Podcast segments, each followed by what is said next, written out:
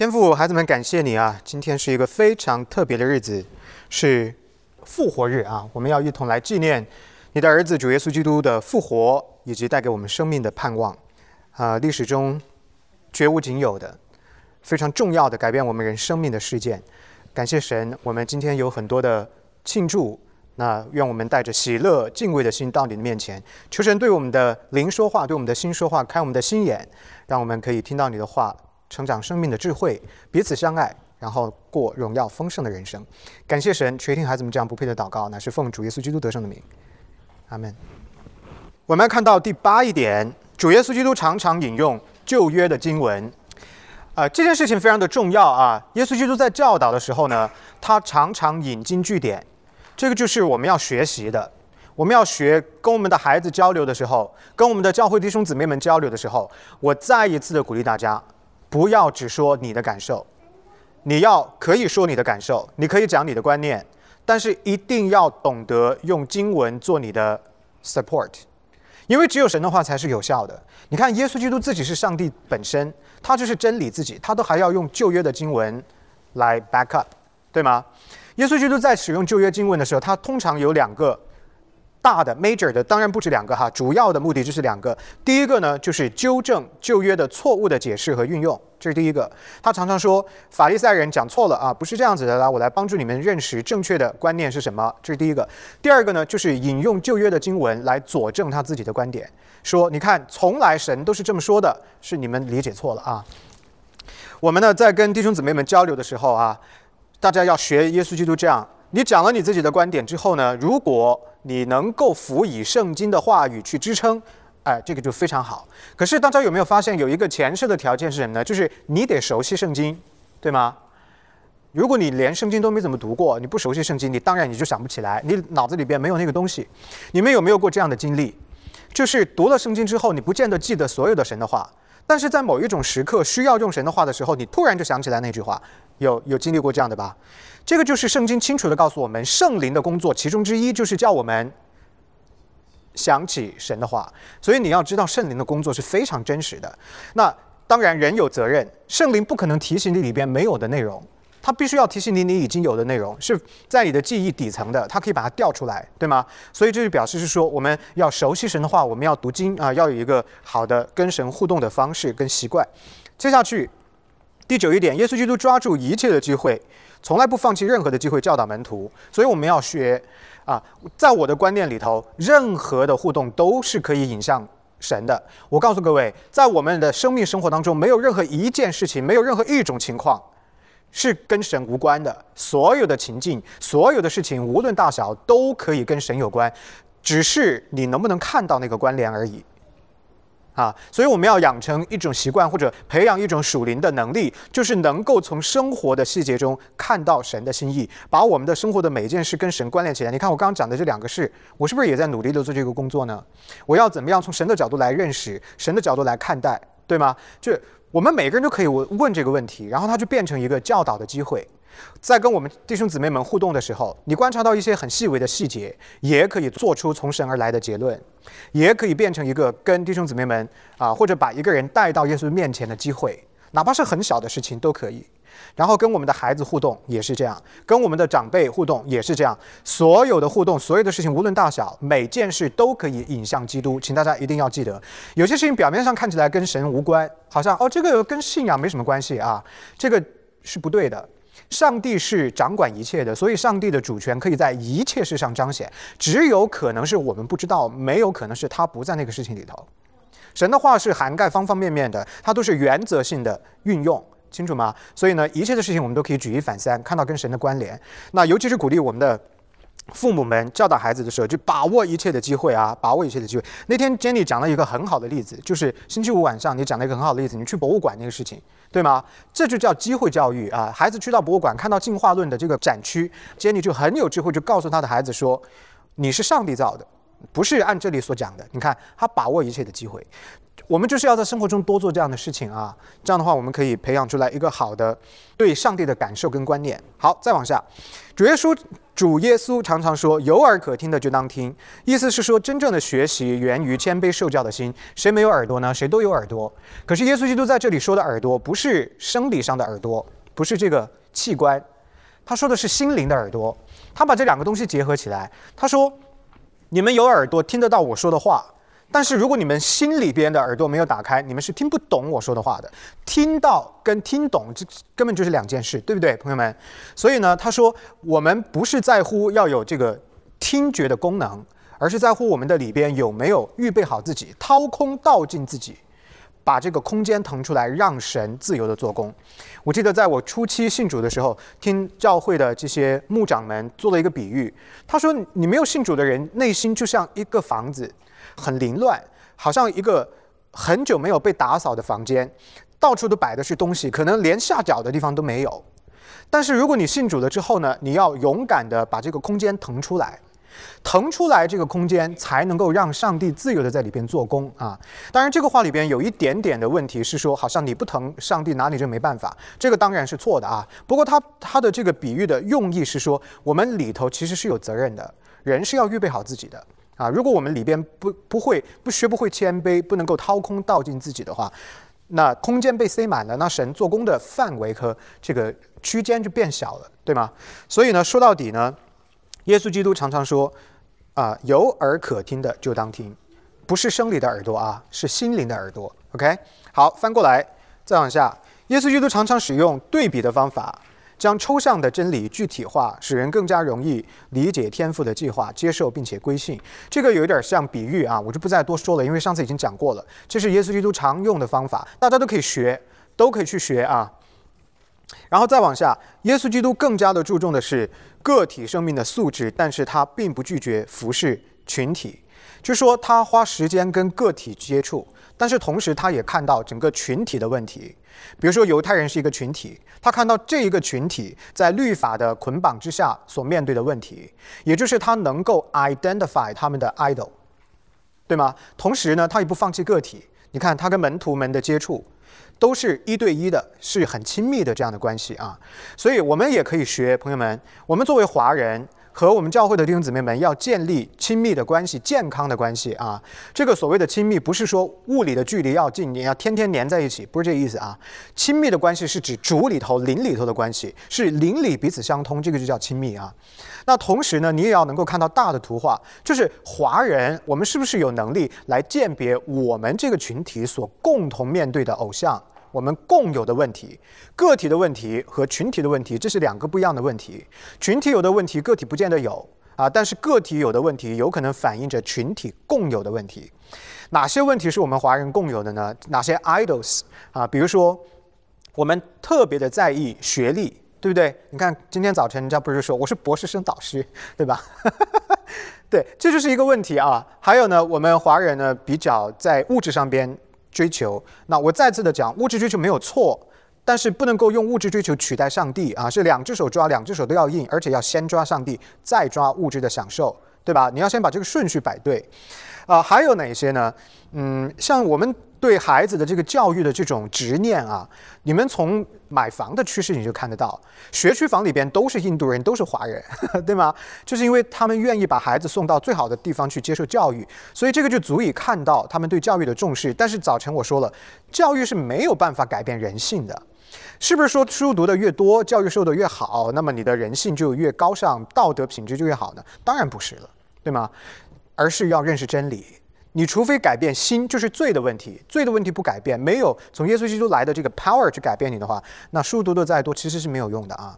所以这个就变成了一个偶像。它为什么是偶像呢？因为它不是真理，不是真理的就是偶像了，对吗？所以呢，我们要看是不是每一个华人家庭都是重视我刚刚讲的这些问题呢？不见得。因此呢，个体有个体的问题。啊，群体有群体的问题，要有看到个体问题的能力，也要有看到群体问题的能力。我再说的具体一点，在我们教育孩子的时候，要能够看到每一个孩子身上的弱点，看到他的弱点。同时，做家长的还要有一种能力是什么呢？能够跳出家庭的文化，反思这个家庭的文化的能力。家庭的文化是一个迷惘，你是当中的一份子，所以很多时候你是看不清楚的。可是，如果我们有一种能力叫 think outside of the box，跳出这个格局，反观我的家庭。用神的话来照亮我自己对家庭文化的这种观察，我拿着这个镜子来对比一下，我看得到我的家庭的文化有哪些弱点，然后它可能对我、对我的孩子、对我的家庭成员造成哪些影响，这也是一种能力，这个也叫个体跟群体，对吗？所以我们说到群体的时候，你可以把它放置在不同的。层次有家庭是个小单位，有教会是个大单位，有文化有民族，这是个更大的单位，它都有它自己需要反思的地方。可是什么东西有这么大的能量可以去反思呢？做标准呢？当然不是我们个人的标准，而是神的话，对不对？所以要学耶稣，要能够观察这些东西，学会，这样我们人生少走弯路。好，好，再往下。主耶稣基督训练门徒成为他的见证啊，这个就不用说了。门徒的意思就是他的见证的意思。我们一直讲基督徒就是上帝的见证，对吧？啊，所以呢，呃，你看，包括我昨天晚上处理这个噪音的事情，我的出发点也是带着这个，就是说我不能够一棍子敲下去把人家敲死。他没有教养，他没有涵养，他用世界的方法，这种很冷酷的心，丧失了敏感度的心对待别人，那我不能这样做。为什么呢？因为我的身份跟他不同，所以我写给 H O A 的这封信，我说的非常的清楚。我说，在我打报警电话之前，我想要尝试更加 friendly、更加 gentle 的方式。然后我睡觉之前，我有一个方案，你们猜我会怎么做？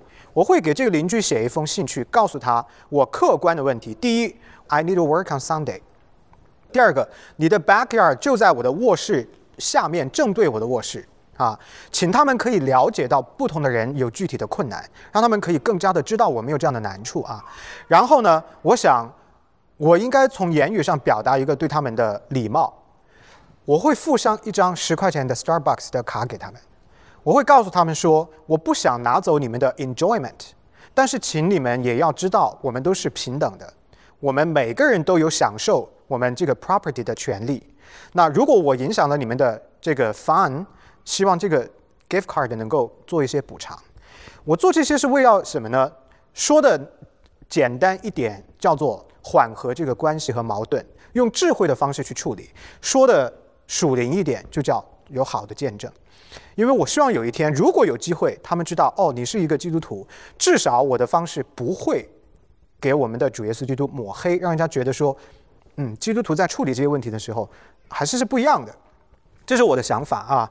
所以呢，怎么说呢？我没有任何的意思说要自我的吹嘘，但是我想要给大家看到，就是说，我们有没有这种基督化的思维？是不是带着一个基督徒的身份在生活，把所有的事情都跟基督关联到一起，有一个正确和智慧的方案啊？这个就是。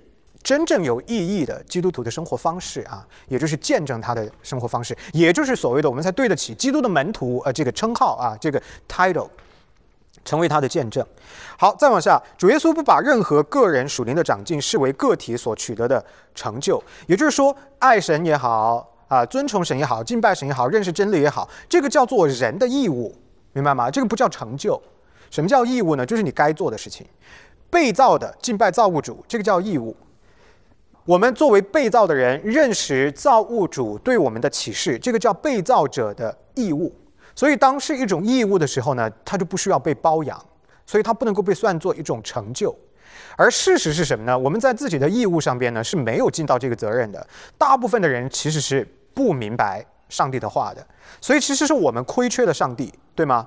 也就是告诉我们，当我们明白真理、认识神的时候呢，不要把它变成一个自我吹嘘或者自我膨胀的这样的一个资本，它应该使我们更加的谦卑，更加的认识神才正确。OK，好，再往下，主耶稣基督不停留在人性的表层进行教导，而是触及人性最深刻的地方进行教导。这个就说的直白一点啊，就叫做尖锐，就叫尖锐，就叫一针见血。各位在跟我接触的过程当中，你们有没有这种感觉呢？因为我的方式就是这样的，我就是一针见血的，哈，就是我不跟大家打太极，我要通过你的说话，identify 你心里面的问题，你呈现出来的只是文字言语，那个不代表就是问题所在，你的真正的问题在心里头，是心的问题。所以呢，主耶稣基督能够 identify 我们的 heart issue，所以他在教导的时候，他他要解决的是里面的问题，而不是外在的呈现。很多弟兄姊妹在座，包括在座的啊，跟我交流的过程当中啊，基本上呢，你们都大概多多少少听过。我常常会用这样的一种公式说话哈，我会说，那就是你的问题，只是你不愿意承认那是你的问题，或者说那就是你的问题，只是你还没有意识到这个是问题。你以为是那个问题，但实际是这个问题，啊，我会常常这样子说。为什么要这么说呢？就是因为我们做牧师的，我们的工作啊，不是跟大家去做表面功夫，改善表面，就是所谓的治标不治本。我们的目标是要知道心里边最根底里的问题，然后把神的话介绍给你，让神的话能够解决你最根底里的问题。就像我们去看病一样。不是只解决症状，而是要解决病灶，是不是这样？要知道病灶是什么啊？所以呢，我们都是学耶稣基督啊。那也就是告诉大家，如果将来互动的时候用的这种方式的话，可能挑战你的文化，挑战你的习惯啊。但是你要知道啊，这个不是对你不礼貌、不尊重。而是有效的交流跟沟通。你要寻求医生帮助，你当然不希望医生一直在病症上面扑腾，没有能够 get to 你的这个病灶，对吧？要能够解决你最根底的问题。OK，好，再往下。耶稣比理性主义者和神秘主义者都更加实际啊！我们要解释一下什么叫做理性主义者。理性大家都知道，就是思考 （reasoning）。理性主义就是必须将理性置于最高。任何的事情要想得通才能够成立，这个叫理性主义。那么理性主义者就是相信理性主义、理性至高的这些人，叫理性主义者。那放在我们的信仰当中，表现形式是什么呢？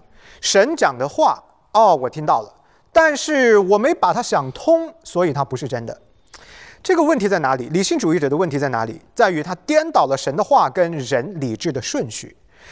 不是人的理性大过上帝。虽然上帝这个概念成为我们理智思考的对象，但是这个事情跟所有其他的思考都是不一样的。因为神是创造人理性功能的神，所以上帝在思考的过程当中不是客体，而是主体。也就是说，上帝必须首先恢复我们理性上边受罪的限制的功能，我们才能够正确思考神。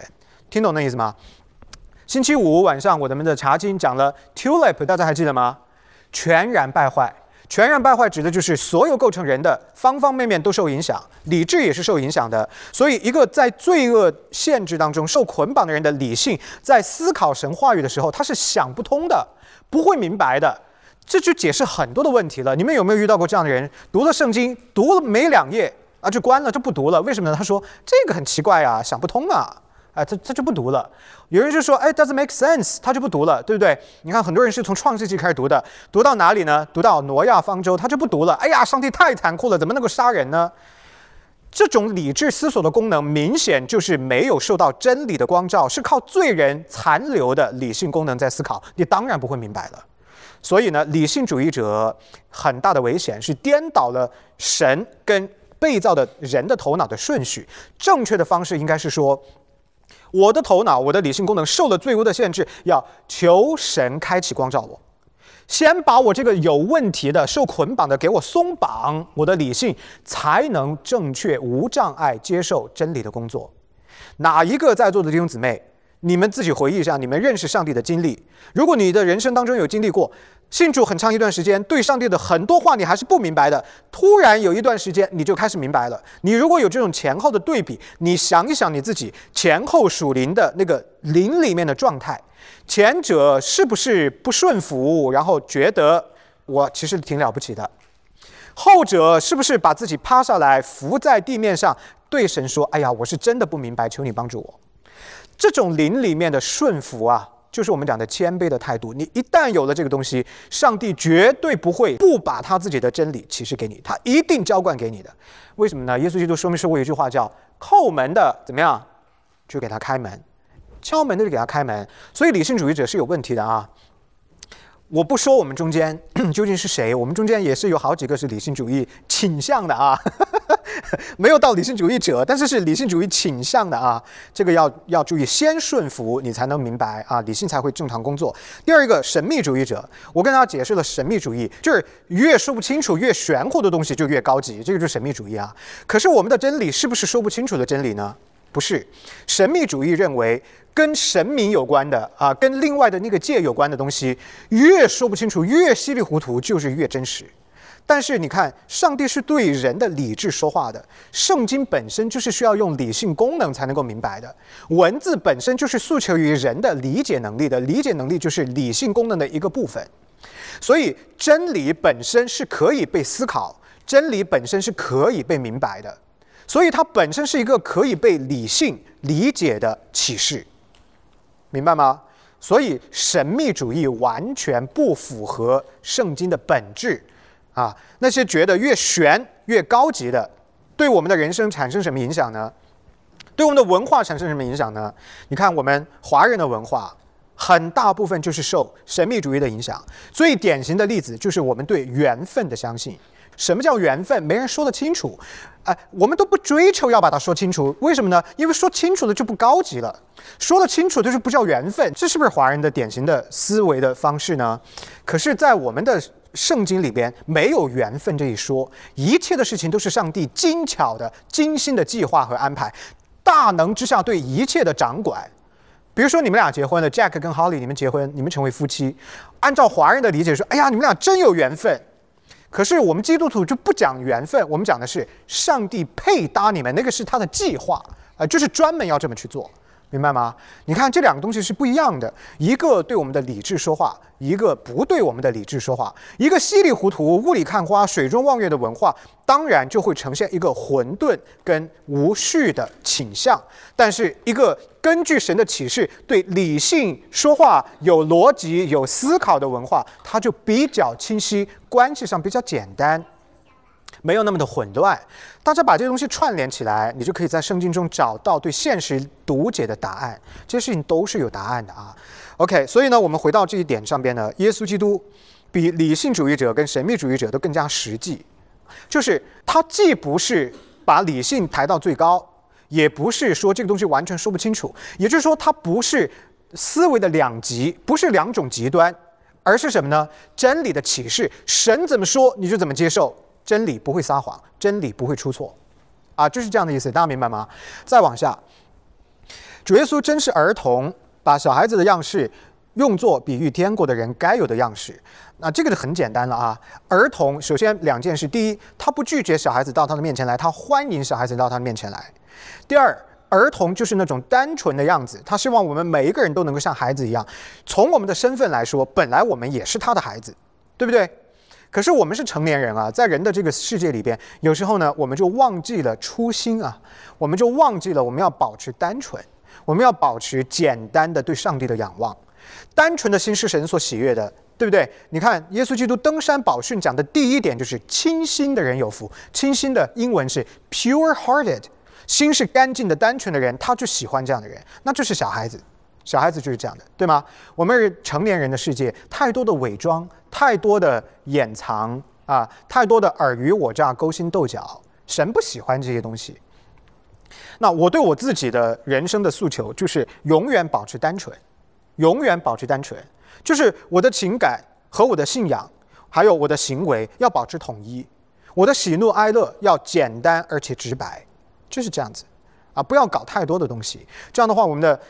人生太累太复杂啊，本来就已经很辛苦了。这个罪还有撒旦，还有我们自己的私欲，已经搞得我们很累了啊。我们就应该在上帝的面前卸下伪装，真实的呈现我们啊，用一颗单纯的心，简简单单像个小孩子一样去仰望他就可以了。好，再往下，耶稣基督。是所有老师的模板跟榜样，因为在基督徒教育的过程当中，我们所遇到的问题跟主耶稣基督曾经遇到的问题并无本质区别，而他的操作将极大的提供我们准确的方向和信息。主耶稣基督是最伟大的老师，所以呢，大家从多元的角度啊，从老师跟学生的角度，父母跟孩子的角度，弟兄姊妹的角度啊，都可以效法耶稣基督。我们说白了吧，所有人和人的互动都要学耶稣基督，因为他真的是太完美了，把所有的事情都做得非常的漂亮啊。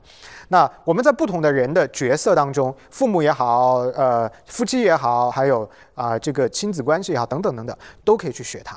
都可以学他，弟兄姊妹平等的交流的时候也可以学他，怎么样用神的话彼此激励啊？你不见得总是要引经据典，或者你对圣经那么的熟，但是你的观念，你要表达的内容要从圣经而出，一定要站住圣经的原则。你看哈，我之前服侍的过程当中遇到一些人，就是泼脏水给我啊，比如说呃离婚了啊，就说牧师叫我离婚，我就告诉各位，这种人呢，一听就是不认识我。我从来不会做这样的建议啊！认识我的人都知道我没有那么愚蠢，啊！我在说话上边，我对我自己的要求就是四个字：天衣无缝。怎么样才能够做到天衣无缝呢？就是我不要讲我自己人的感受，我要讲我就讲上帝的原则和神的角度。我可以用人的言语来陈述，但是我的角度一定是上帝的角度，这个就可以做到天衣无缝，因为神的话就是天衣无缝。明白吗？我们要练就一个本领，是可以用上帝的话去跟弟兄姊妹们交流，最大程度的使这个关系能够健康。不见得所有跟我交流的弟兄姊妹马上能够反应过来，牧师为什么讲这个话？他为我啊是有长远的关怀，心灵深处的关怀。他不见得马上能够意识得到，但是我始终相信上帝会做工。经过一些时间，他慢慢的会回忆起来我讲的这些内容，他会感受得到，牧师给我讲的真的是为我好。啊，他真的是对我有关心，是关心到我的灵魂里头。我相信神是做这样的事情的，而且我越来越看到啊，慢慢的有这些以前呢一些很不和善的、不愉快的关系开始意识到、反应过来，上帝教育他们了，教导他们了啊！突然发一封 email 给我道歉，说很抱歉啊，我们以前那时候不太成熟，很多的事情不明白，现在我们感受到了，你讲的是没有错的，错的是我们。很多，我以前在国内的服饰也有很多这种情况，所以呢，我相信上帝在做工。因此呢，我们要说啊，就是凡是学耶稣基督，那我们可以做到尽量的完善，把弟兄姊妹们的关系那个基础、那个健康的基础要保留在那里，对吧？好，时间的关系啊，哎呀，又没有讲完，这怎么得了啊？后面的我不讲了，真的，下个礼拜讲第八课吧。下个礼拜还是把这个带来，好不好？那么我们会把新的内容给到大家。那么时间的关系呢，我们就先停在这个地方。大家有没有什么想，有没有什么问题啊，或者 comments，有没有什么想说的？有吗？有吗，朋友们？如果没有的话，我们就祷告喽。好，我们来祷告，Let's pray。天父，感谢神啊，谢谢你的话教导我们，谢谢主耶稣基督为我们所设立的完美的互动。还有在人际关系，还有基督徒生活当中的样板，求主你教我们的心谦卑，可以来学主耶稣基督，可以在任何的事情上边有天国的思维，学他与人互动的样式，啊，这是一个属灵的操练，不可能立竿见影，也不可能马上学会，但如果我们愿意慢慢的练习，逐渐的累积，你就有一天。一定会在我们的身上成就这样子美好的心意。愿我们众人在各种关系里边都学主耶稣，成为你美好的见证。愿我们在各样的事情上边都仰望你的话语，抓住一切的机会来彰显你的荣耀。感谢天父垂听孩子们这样不配的祷告，都是奉我主耶稣基督得胜的名。阿门。好，谢谢各位。